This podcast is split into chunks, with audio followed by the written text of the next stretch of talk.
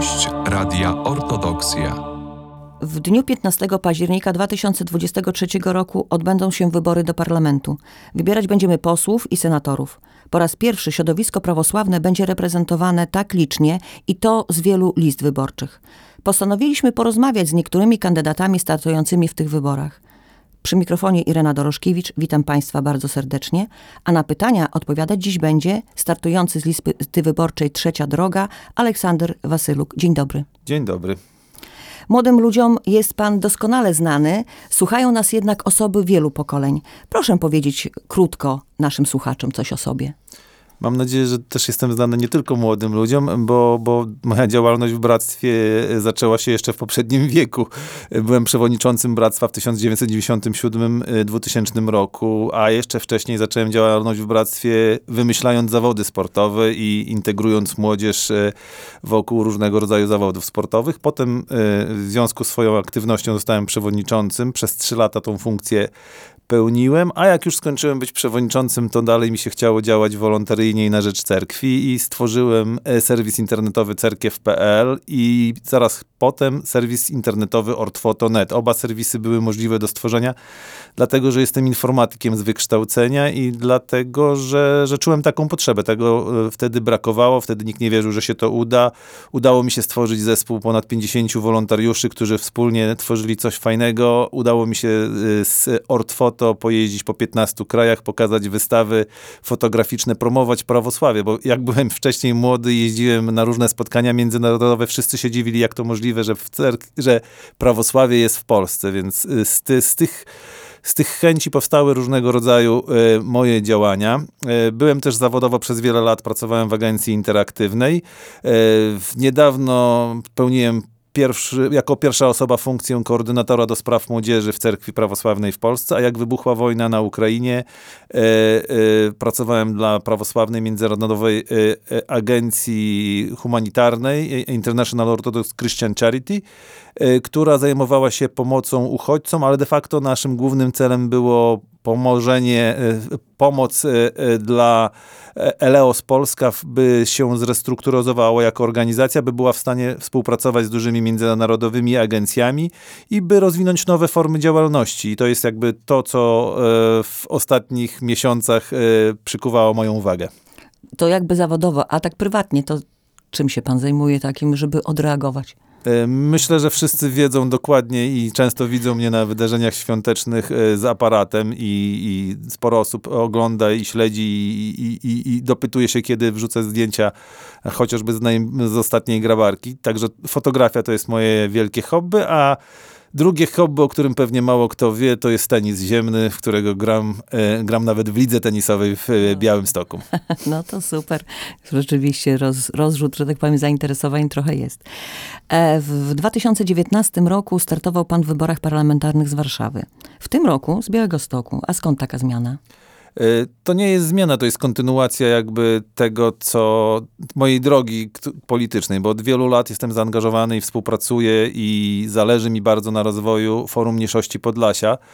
I każdy mój start e, w wyborach e, był startem z tej organizacji. Organizacji, która jest bardzo potrzebna dla cerkwi, bo to jest taka platforma ludzi y, cerkwi, którzy się spotykają, którzy współpracują ze sobą i którzy szukają mm, formuły, która może pozwolić y, reprezentantom cerkwi, będącym apolitycznymi osobami, bo to jest bardzo ważne. Ja nigdy nie chciałem i nie, nie będę należał do żadnej partii politycznej, a Forum Mniejszości dawało mi taką szansę. Więc y, cztery lata temu, w związku z tym, że nikt nigdy tego wcześniej nie zrobił, sam zaproponowałem start z Warszawy, bo chcieliśmy sprawdzić, czy taki start ma sens. I uważam, że ma sens, bo mój wynik wyborczy sprzed czterech lat, jeszcze cztery lata wcześniej dawałby mi mandat wyborczy. I w pewnym sensie jest nawet mi żal, że w tym roku nie mamy kandydata. Chociaż mój start też pokazał, że ten kandydat powinien być z Warszawy. On zrobiłby dużo lepszy wynik i taką kampanię nie można robić 2-3 miesiące, mieszkając przez jakiś czas w Warszawie i tylko odwołując się do osób, które przyjechały z Podlasia. Trzeba być mieszkańcem Warszawy, trzeba aktywnie uczestniczyć. Tak, tak zresztą zawsze podchodzę do, do, do swojej działalności. Jeżeli mam coś robić, to yy, zdaję sobie z tego sprawę, że to jest wielkie poświęcenie i wiele czasu trzeba poświęcić. Yy, to powinna robić osoba z Warszawy, więc y, w tym roku, y, nawet 4 lata temu wiedziałem, że jeżeli wystartuję w jakichkolwiek wyborach, to to będzie start y, z Podlasia. Powiedział pan o Forum Mniejszości Podlasia. No jako jedyny kandydat do Sejmu posiada pan rekombinację forum. I co to oznacza dla społeczności naszej i, i dla pana osobiście? Mm, myślę, że to jest jeden z wyróżników, e, jeżeli mam się chwalić, a każdy kandydat powinien się w jakiś sposób chwalić e, i mówić, zachęcać, dlaczego to właśnie na niego trzeba głosować. Ja nie jestem kandydatem, który tylko sam sobie e, mm, startuje, ale startuje z poparcia organizacji, która ma ponad 20-letnie doświadczenie w działalności politycznej. E, I to jest bardzo ważne. Bardzo ważne jest to, że przewodniczący forum Jarosław Werdoni e, nigdy nie startuje i nigdy nie myśli e, kategoriami, co tu zrobić, żeby zrobić sobie lepszy wynik. I to jest duża zaleta, że ja mam ludzi za sobą, którzy, jeżeli kiedykolwiek popełnię jakiś błąd, będą mogli mnie naprostować i też będą mnie wspierać w moim działaniu. Mhm. E, proszę e, powiedzieć naszym słuchaczom, czy to takie ważne rzeczywiście, żeby prawosławna społeczność miała swojego przedstawiciela w Sejmie? Myślę, że nie ma takiej możliwości, żeby ktoś obcy wiedział, rozumiał i czuł e, jakąś grupę społeczną, więc e, ideałem jest, kiedy jest to przedstawiciel danej społeczności. I, I, tutaj też trzeba podkreślić, że, że ja jestem też jakby e, wspierany przez mniejszość ukraińską, mniejszość białoruską, e, organizacje przed, po, po, poszczególnych przedstawicieli, więc to też jest duży dla mnie plus, a zarazem duże wyzwanie i duża, duża nobilitacja, która powoduje, że, że ta praca w parlamencie będzie dużo trudniejsza, bo będąc niezależnym kandydatem, nie należącym do żadnej partii, mam bardzo dużo zadań i obowiązków i też uważam, że startując i reprezentując y, środowisko prawosławne, nie możemy się ograniczać tylko do aspektów prawosławnych, bo sami byśmy się zamykali w jakimś y, swego rodzaju getcie, więc aspekty prawosławne są dla nas ważne i tylko my możemy o tym mówić, ale musimy też świadczyć o tym, jak wygląda prawosławie, kim my jesteśmy, więc nie, może, nie ma miejsca dla pomyłek y, żadnych, nawet związanych z życiem codziennym takiego kandydata, bo oczy są zwrócone na tego kandydata. My, mhm. my prowadzimy swego rodzaju misję w bardzo trudnym i niewygodnym środowisku. Misję, która nie tylko polega na, na załatwianiu pewnych spraw, mówieniu z mównicy, ale byciu sobą i reprezentowaniu, pokazywaniu, kim są prawosławni, jak ważni są prawosławni dla, e, dla całej Polski i ile możemy z siebie dać. Sam fakt, że taki kandydat prawosławny ma rozległe kontakty w innych prawosławnych krajach, również e, z politykami, e, człowiek, który wnosi zupełnie coś nowego, który może głosować niezależnie, a nie tak jak partie mu mówią według e, e, obowiązku głosowania zgodnego z, z wytycznymi z samej centrali, a zazwyczaj teraz w partiach to jednoosobowo czasami decyzje zapadają. Więc to jest niesamowity plus dla nas prawosławnych, ale też niesamowity myślę, dla państwa polskiego. Taki kandydat i taki przedstawiciel w parlamencie. Teraz akurat szczególnie przed wyborami y, słyszy się głosy, że um, ludzi różnych, e, że w cerkwi nie ma miejsca na politykę. Jak się pan odniesie do takich słów? Y, ja zawsze o tym rozmawiałem. Kiedyś rozmawialiśmy też na łamach cerkiew.pl, bo podjęli, redakcja podjęła taką decyzję, która nie do końca była zgodna z moim myśleniem, że, że nie ma miejsca w cerkiew.pl na publikowanie informacji. Ja uważam, że jeżeli politykę spychamy na margines, to później w tej polityce znajduje się margines. I nie ma takiego tematu, który nas nie dotyczy. Jeżeli o tym rozmawiamy, to powinniśmy o tym ro rozmawiać. Jeżeli są e, media prawosławne, to powinny, tak jak bardzo się cieszę, że e, Radio Ortodoksja zaprasza różnych kandydatów e, i o, z tymi kandydatami rozmawia, bo ludzie muszą mieć wybór. A jeżeli chodzi o miejsce w parlamencie i, i właściwie miejsce prawosławia, to ja zawsze zadaję pytanie i sam do końca jeszcze nie znalazłem na to pytanie odpowiedzi. Czy my potrzebujemy prawosławnego polityka, czy prawosławnego w polityce. To są dwie różne rzeczy. I jeżeli potrzebujemy prawosławnego polityka, to być może to nie jestem ja, ale jeżeli potrzebujemy prawosławnego w polityce, to myślę, że to jest, jestem odpowiednią osobą, bo po pierwsze mogę świadczyć o tym, czym jest prawosławie, po drugie, mogę zostać sobą i e, starać się e, być jak najbliżej ludzi i pomagać, słuchać ich i spełniać ich zadania. Jeżeli nas tam nie będzie, to tak jakbyśmy sami siebie wykluczyli z tego. Mhm. E może jeszcze tylko dodam, że cerkiew jako taka nie powinna się angażować i to, że my mówimy, że jesteśmy prawosławnymi kandydatami, wynika nie z tego faktu, że że to jest takie ważne, tak mi się wydaje, tylko że to, na, że to jest nasz wyróżnik. Gdybyśmy kandydowali, byli e, przedstawicielami Kościoła katolickiego, takie podkreślanie wiary nie miałoby sensu, bo, bo teoretycznie większość pozostałych kandydatów taka jest. My mamy tą świadomość, że według mnie maksymalnie dwóch, może trzech, licząc razem Warszawę, e, parlamentarzystów musimy wprowadzić, więc ideałem byłoby, gdybyśmy umieli się dogadać i zadbać o własne interesy. No właśnie, e, czy są jakieś szczególne priorytety, um, e, jeśli chodzi o reprezentowanie prawosławnej społeczności w przyszłej kadencji sejmowej? Yy, ogólnie uważam, że rola prawosławnego parlamentarzysty yy, można podzielić jakby na, na, na dwie części, czyli po pierwsze e, reprezentowanie w samym parlamencie i dbanie o interesy e, mniejszości narodowych i prawosławnych osób i to jest bardzo ważne. Nigdy nie wiemy, co się wydarzy. Nie wiemy, jakie będą plany dużych partii politycznych. Yy, Tylko my możemy zaprotestować, jeżeli będzie szło coś w złą stronę. Tylko my możemy zgłosić fajne pomysły, które będą służyły naszej społeczności. I tak jak powiedziałem, tylko my możemy w tym trudnym środowisku mm, świadczyć o tym, czym jest prawosławie. Możemy mówić, możemy, nie wiem, informować, możemy zapraszać kolegów parlamentarzystów na Podlasie, żeby poznali prawosławie, żeby nie y, kierowali się stereotypami, jeżeli będą musieli głosować. Więc to jest taki swego rodzaju lobbying i to jest ta część y, związana z byciem stricte w parlamencie, a druga, może nawet ważniejsza, to jest budowanie i pracowanie na rzecz środowiska tutaj lokalnie. Myślę, że to jest rzecz, która została zaniedbana przez ostatnie lata i należałoby, zresztą od wielu lat się tym zajmuję, bo od wielu lat y, próbuję y, integrować różnego rodzaju środowisko z jakby z, z, z perspektywy człowieka, który działa w organizacji pozarządowej. Robiłem spotkania, na które zapraszaliśmy i lokalny biznes, i lokalnych polityków i organizacje y, y, związane, y, organizacje pozarządowe, żeby się spotykały i ze sobą rozmawiały. I tego według mnie troszeczkę nam brakuje, takiej wspólnotowości i współpracy między sobą. Więc wydaje mi się, że zadaniem lokalnie to jest po pierwsze zbudowanie tej takiej wspólnoty, zastanowienie się co, gdzie możemy wspólnie razem robić oraz y, budowanie y, miejsca dla następnych pokoleń. Y, W moim komitecie już są osoby, które jeszcze nawet nie mają prawa wyborczego, a już wiedzą, że chcą się zajmować polityką i są pełne, przepełnione ideałami.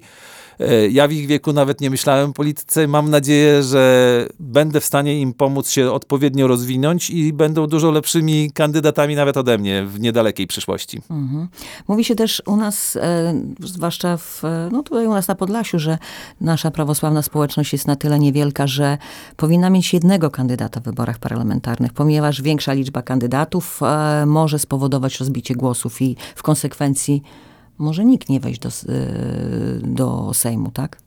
Co pan na to? Liczebnie to według mnie y, procentowo powinniśmy wprowadzać od dwóch do trzech kandydatów z samego Podlasia. A ja cały czas podkreślam, że jest szansa wprowadzenia kogoś w Warszawie i wtedy y, zmniejszenia tego ciężaru na Podlasiu, że to musi być jeden kandydat. Dlatego tak ważny był ten mój pierwszy start w Warszawie, żeby zobaczyć, czy jest to możliwe. Ja uważam, że jest to możliwe. Gdybyśmy mieli zapewnionego jednego kandydata z Warszawy, tutaj w Białymstoku na Podlasiu staralibyśmy się o dwa, trzy mandaty. Jeżeli się staramy o dwa, trzy mandaty, to na końcu mamy ten jeden mandat. Jeżeli od razu ustawiamy sobie e, poprzeczkę na jednym kandydacie, to kończymy bardzo często bez tego kandydata. Nie możemy też sobie założyć, że ktoś ma prawo do wyłonienia jednego kandydata. I te wybory bardzo dobrze pokazują, e, że mając, nie wiem, około e, ponad 100 kandydatów, może 200 kandydatów, chcielibyśmy, żeby na tych wszystkich listach był tylko jeden prawosławny kandydat. Jak to zrobić, żeby wszyscy się zgodzili? To nie jest proste zadanie. Być może być może lekcja, którą dostaniemy tutaj w najbliższych wyborach, pozwoli nam e, do następnych wyborów jeszcze lepiej się przygotować. Chociaż ja wierzę i widziałem w poprzednich wyborach symptomy tego, że postawienie na kilku kandydatów i lepsze zmobilizowanie naszego środowiska może nam dać nawet e, trzy mandaty, bo były takie wybory, kiedy naszym trzem kandydatom wspólnie, żaden się nie dostał, ale wspólnie zabrakło dwóch tysięcy głosów. Dwa tysiące głosów na całe województwo przy dobrej współpracy, a tam nie było tej współpracy, to nie jest e, wynik, którego nie jesteśmy w stanie osiągnąć. I, I wtedy też zupełnie jest innie, inaczej rozłożony ciężar, zupełnie inaczej można by było pracować w parlamencie, zupełnie nawet inaczej można pracować międzynarodowo, bo jeżeli mamy tylko jednego przedstawiciela, to ogrom pracy, który na niego spada, może spowodować, że musi się do czegoś ograniczyć. Mhm. No właśnie, czasami brakuje kilku głosów, prawda? I dlaczego? Znaczy, bo słyszy się też, że ludzie, a nie pójdę sobie na wybory, a co i tak nic nie zmieni. Dlaczego właściwie w, um, udział w wyborach parlamentarnych jest ważny? Ludzi zwykłych. Y przede wszystkim jest to nasze prawo i jeżeli tego, z niego nie korzystamy, to nie możemy później krytykować. Takie jest moje zdanie. Jeżeli nie nie bierzemy czynnego udziału. To, to samo się tyczy mojego nawet startu. Jeżeli ja wystartowałem, daję swoją osobę dla naszej społeczności do, do, do, do, do, do, do zweryfikowania, jeżeli dostanę ten mandat, to, to jest to jakby mój ciężar, który muszę nieść i realizować e, na rzecz naszej społeczności. Chcę to robić, jestem na to gotowy. E, I teraz oczekuję od ludzi, dla których to będę robił, z którymi to będę robił, bo nie chciałbym tego robić sam. To jest jakby dla mnie najważniejsze, że, że, że, że, moja, moja obecność w parlamencie to jest e, od samego początku, od startu, od kampanii do samego końca praca z ludźmi.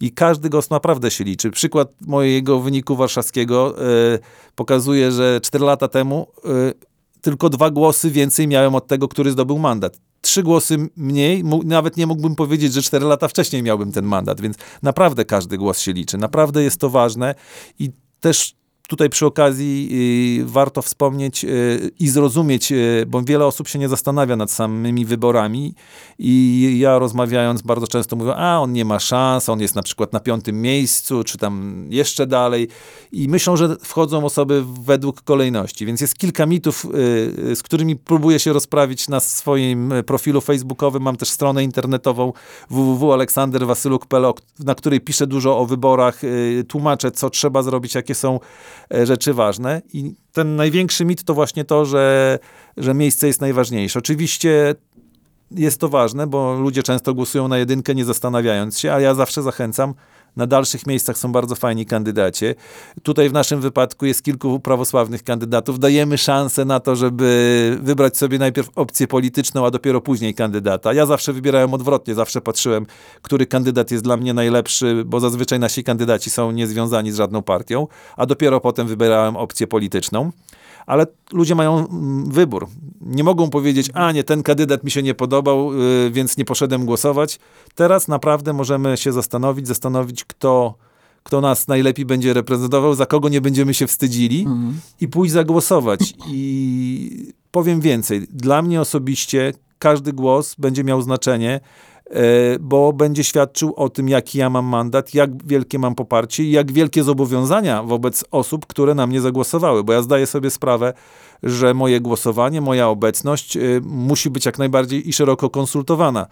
Jeżeli ten te poparcie będzie większe, to i większe będzie moje znaczenie. I dlatego zachęcam wszystkie osoby do, do, do zapoznania się z moją osobą, e, zapoznania się też z innymi osobami, wybrania i przede wszystkim do głosowania, bo, bo też ilość głosów oddana na tą sumę naszych kandydatów, zdając sobie sprawę, że jest ich tak wielu, będzie też miała znaczenie, jak będziemy jako środowisko postrzegani. Jeżeli przy tak dużej liczbie kandydatów y, nadal zabierzemy około 15-16 tysięcy, to duże partie polityczne, duże środowiska nie będą się z nami liczyły. A jeżeli uda nam się zebrać 30-40 tysięcy, to też pokaże, jaki jest nasz potencjał, co powinniśmy robić w kolejnych wyborach. Czy rzeczywiście mamy szansę na więcej niż jeden mandat. Mhm. Czyli trzeba głosować nawet. Trzeba głosować koniecznie, bo to też przyjemne móc mhm. wybierać.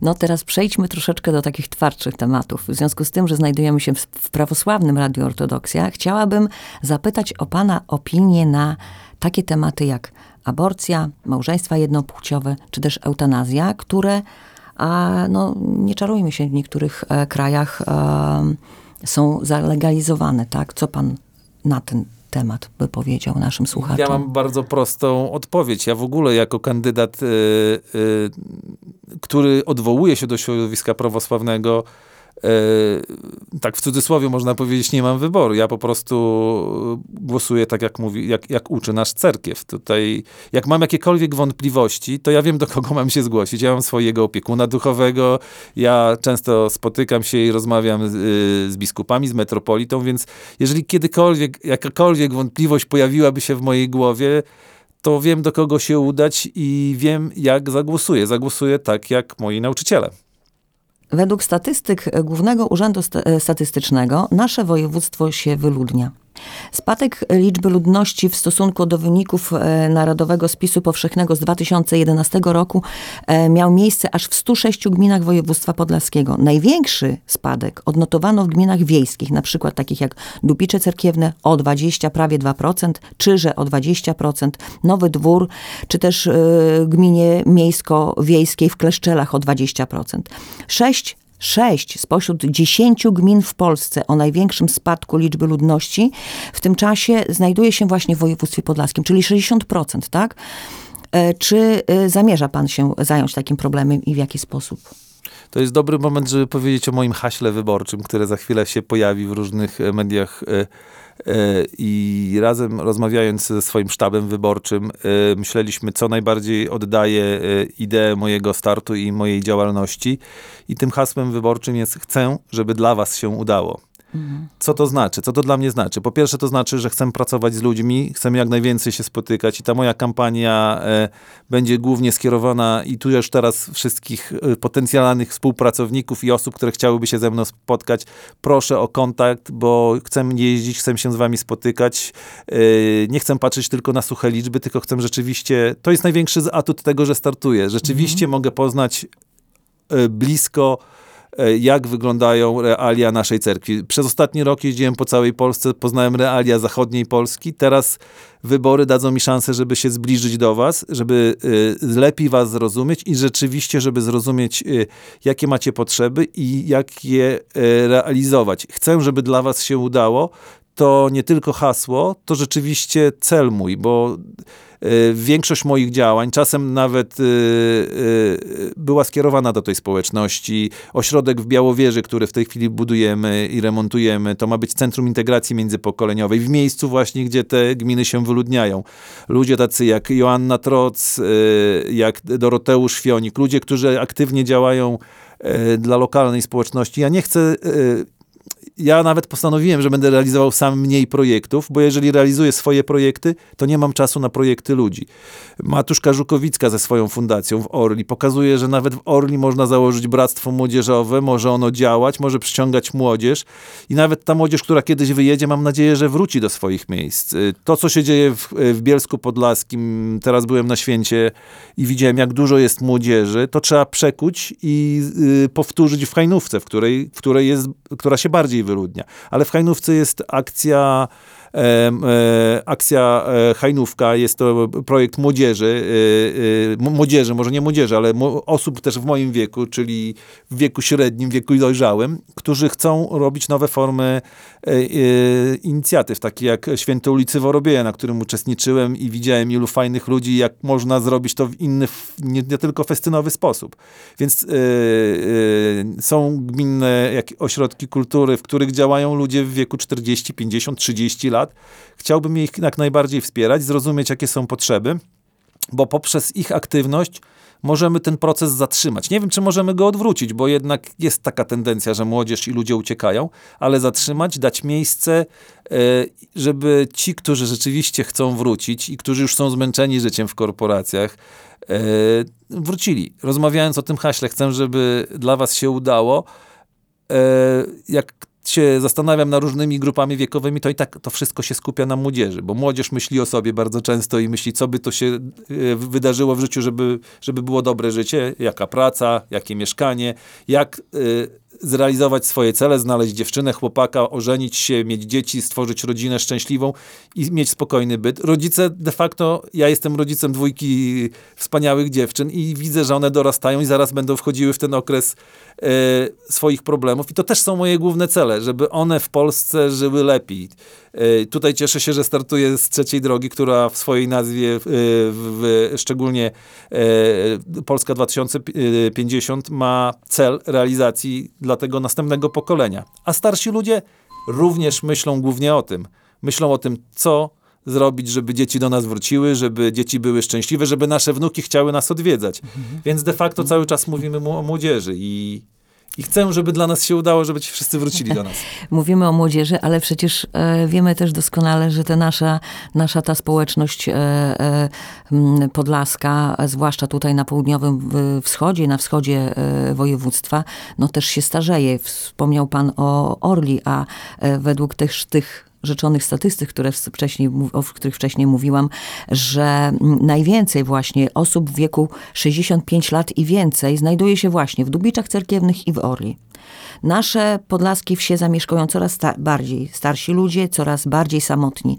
E, no, y, wspomniał też pan o korporacjach, że te osoby, ich bliscy właśnie, y, pracują w wielkich korporacjach, nie zawsze mają taką możliwość, nie zawsze mają czas, a czasami też i chęci do, do tego, żeby odwiedzać y, tych swoich starszych rodziców, dziadków na przykład.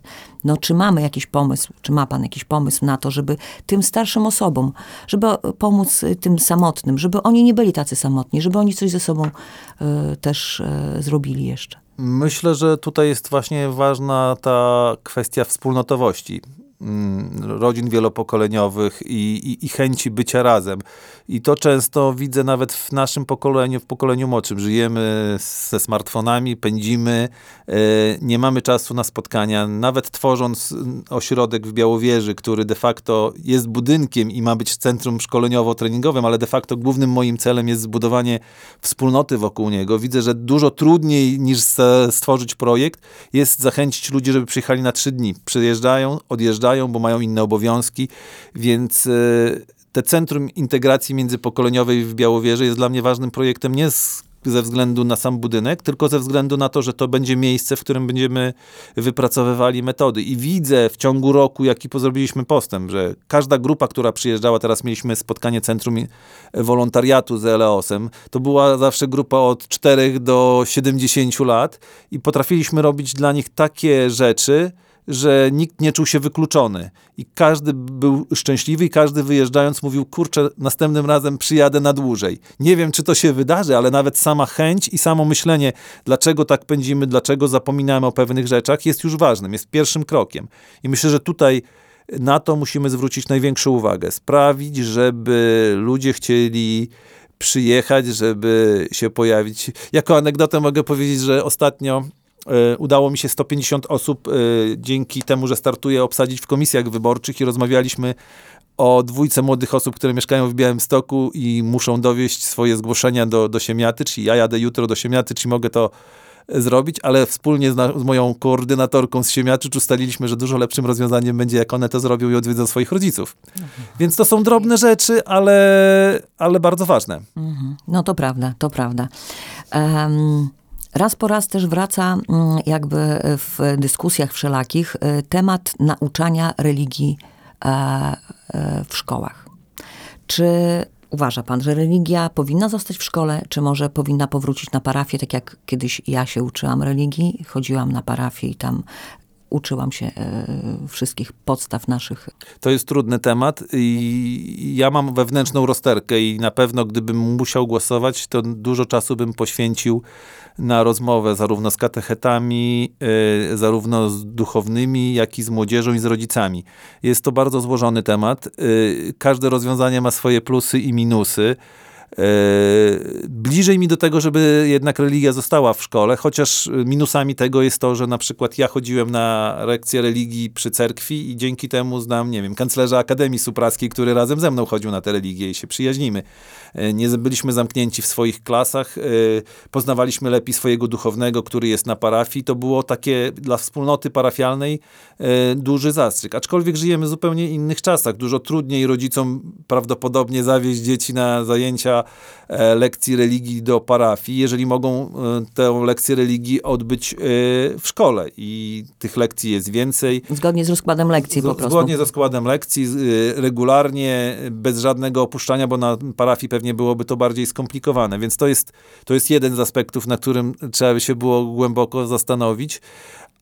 I na pewno cały czas trzeba się zastanawiać, jak zrobić, żeby ta lekcja religii w szkole nie była tylko lekcją religii, a sprawiała, że to jest tylko zaproszenie do cerkwi. Bo to nie chodzi tylko o samą wiedzę, według mnie na lekcjach religii. Chodzi o to, żeby młody człowiek e, poszedł na spotkanie e, to my, które my wspólnie z Bractwem Młodzieży Decyzjalnej organizujemy raz w miesiącu w Centrum Kultury Prawosławnej, spotkał się z innymi osobami. Wtedy to jest plus takiej lekcji religii. Jest ważne, żeby taki młody człowiek pojechał na grabarkę z, e, z zachęcenia katechety, na grabarkę na spotkanie młodzieżowe w maju, żeby poszedł w pielgrzymce, to wtedy będziemy czuli, że ta lekcja religii jest czymś dodatkowym, bo sama sucha wiedza może nas zniechęcić, a nie zachęcić do, do Boga, bo, bo, bo, bo myślę, że w naszej wierze, w naszym byciu prawosławnym e, ważne są też emocje, relacje międzyludzkie. To, co mnie zbudowało, to jest kontakt z duchownymi na parafii, z ojcem Mikołajem Borowikiem, z ojcem Johnem Matusiakiem. To, kim dzisiaj jestem, dlaczego jestem tak aktywnym wolontariuszem cerkwi, wynika z tego, że spotkałem podobnych do siebie duchownych, którzy byli dla mnie wzorcami. E, Szymon Hołownia jakiś czas temu e, zapowiedział likwidację Funduszu Kościelnego, z którego wsparcia no, ko- korzysta oprócz e, Kościoła Rzymskokatolickiego również nasza cerkiew. E, co, jak się pan do tego ustosunkuje? Nie mieliśmy okazji o tym jeszcze rozmawiać. Mam nadzieję, że w trakcie kampanii wyborczej będzie okazja, żeby się spotkać. Prawdą jest też to, że każda partia ma swój program, a później musi go realizować e, razem ze, przy współpracy innych ugrupowań. Ja jako niezależny kandydat mam jeszcze mniejsze możliwości. Yy, I zasadniczo likwidacja funduszu kościelnego może mieć miejsce, ale musi zastąpić to takie rozwiązanie, które będzie lepsze, a nie gorsze od niego. Z punktu widzenia, właśnie to jest idealny przykład, kiedy potrzebujemy własnego głosu, bo z punktu widzenia Kościoła katolickiego e, wiele rozwiązań zastępujących fundusz kościelny może być lepsze dla wiernych i Kościoła, bo może uzdrowić pewną sytuację, a z punktu widzenia kościołów mniejszościowych, to nie chodzi tylko o kościoły prawosławne, może spowodować e, bardzo dużo reperkusji i problemów. I ja jestem w stanie zrozumieć, że te większościowe kościoły bardzo często i osoby, które do nich należą, nie rozumieją e, tych środowisk, bo nie spotkały się z pewnymi problemami. Więc likwidacja czegokolwiek nie musi być czymś złym pod warunkiem, że zostanie zastąpiona czymś lepszym. I jeżeli będę miał możliwość, to na pewno zadbam o to, żeby kościoły mniejszościowe były niepokrzywdzone. W ogóle bardzo często bywa tak, że organizacje pozarządowe mogą dostawać pieniądze, a organizacje pozarządowe związane z kościołem już są ograniczane w jakimś stopniu. I to bardziej dotyczy właśnie tych mniejszych instytucji, które mają dużo mniejsze fundusze. Więc to, to jest ważne i też ważne dla mnie, żeby, żeby, żeby głośno o tym mówić.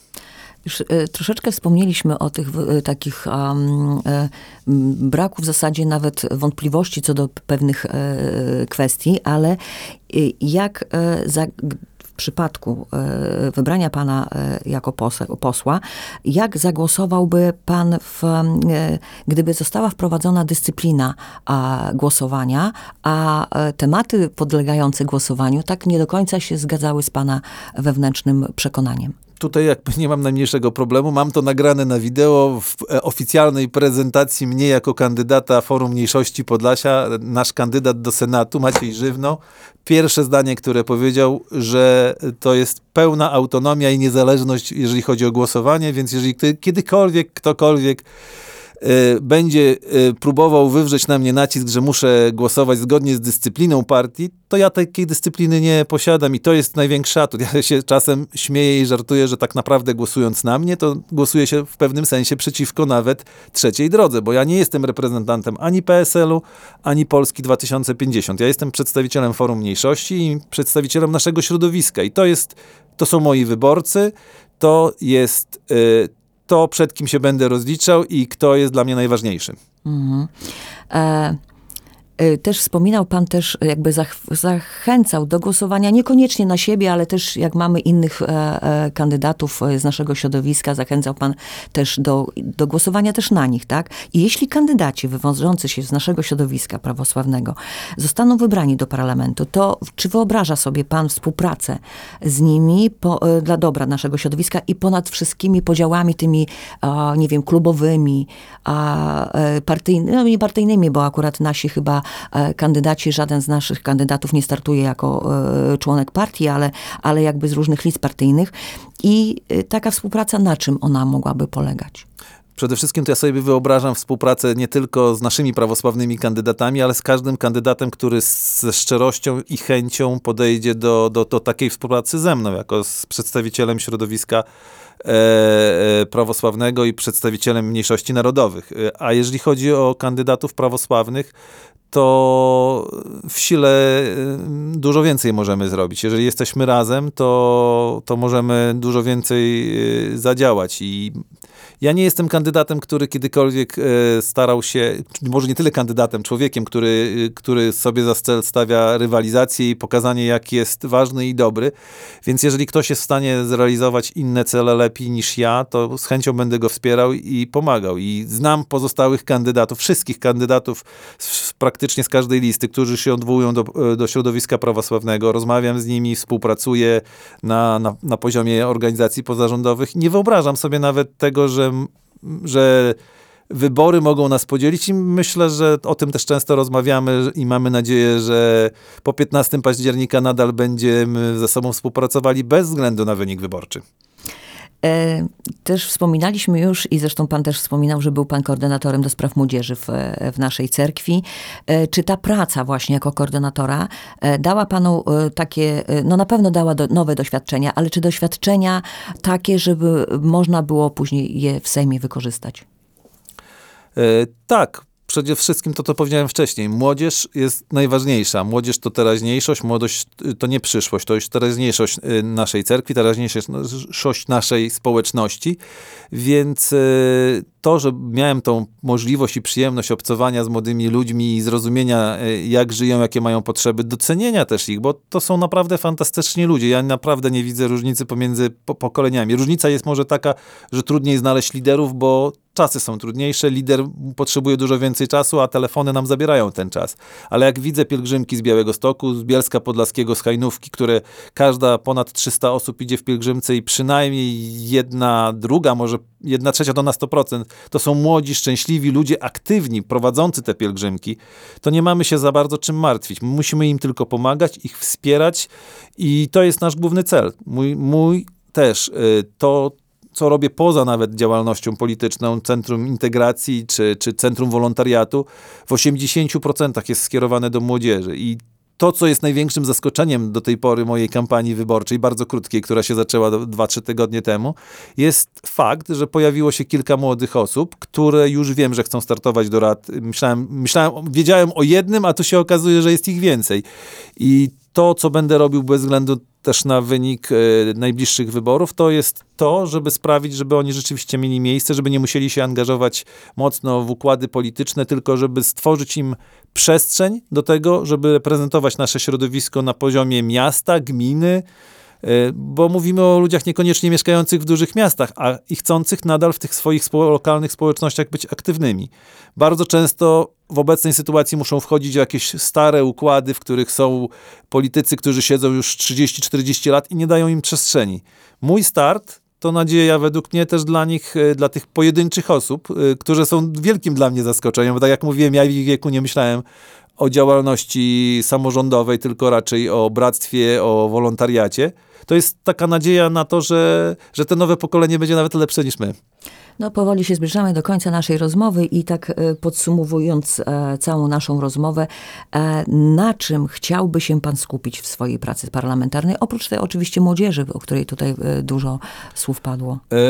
Myślę, że będę się skupiał na tej działalności, które, w której jestem mocny, którą, którą dobrze rozumiem y, i którą jestem w stanie zmienić zarówno dla naszego środowiska, jak dla całego kraju, bo to, jeżeli nam się w kraju lepiej żyje, to lepiej się żyje też y, i naszej społeczności. Te silne obszary to, to przede wszystkim młodzież, praca z młodzieżą, działalność kulturalna, e, bo mam wieloletnie doświadczenie w pracy z e, portalem Ortfoto, kontakty zagraniczne. E, współpracowałem w, e, z 15 placówkami dyplomatycznymi, polski, e, po, polskimi dyplomatycznymi.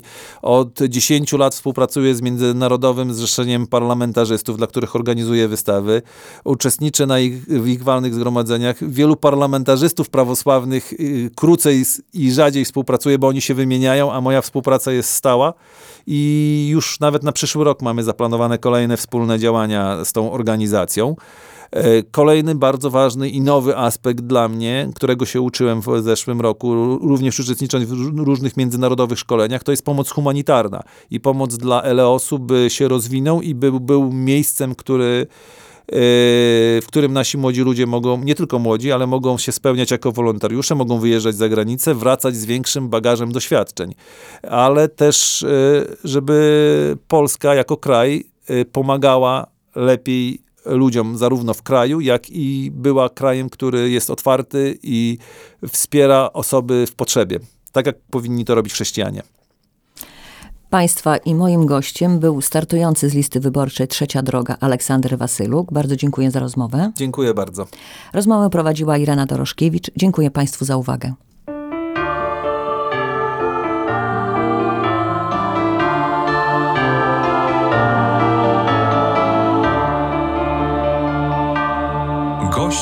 Radia Ortodoksja.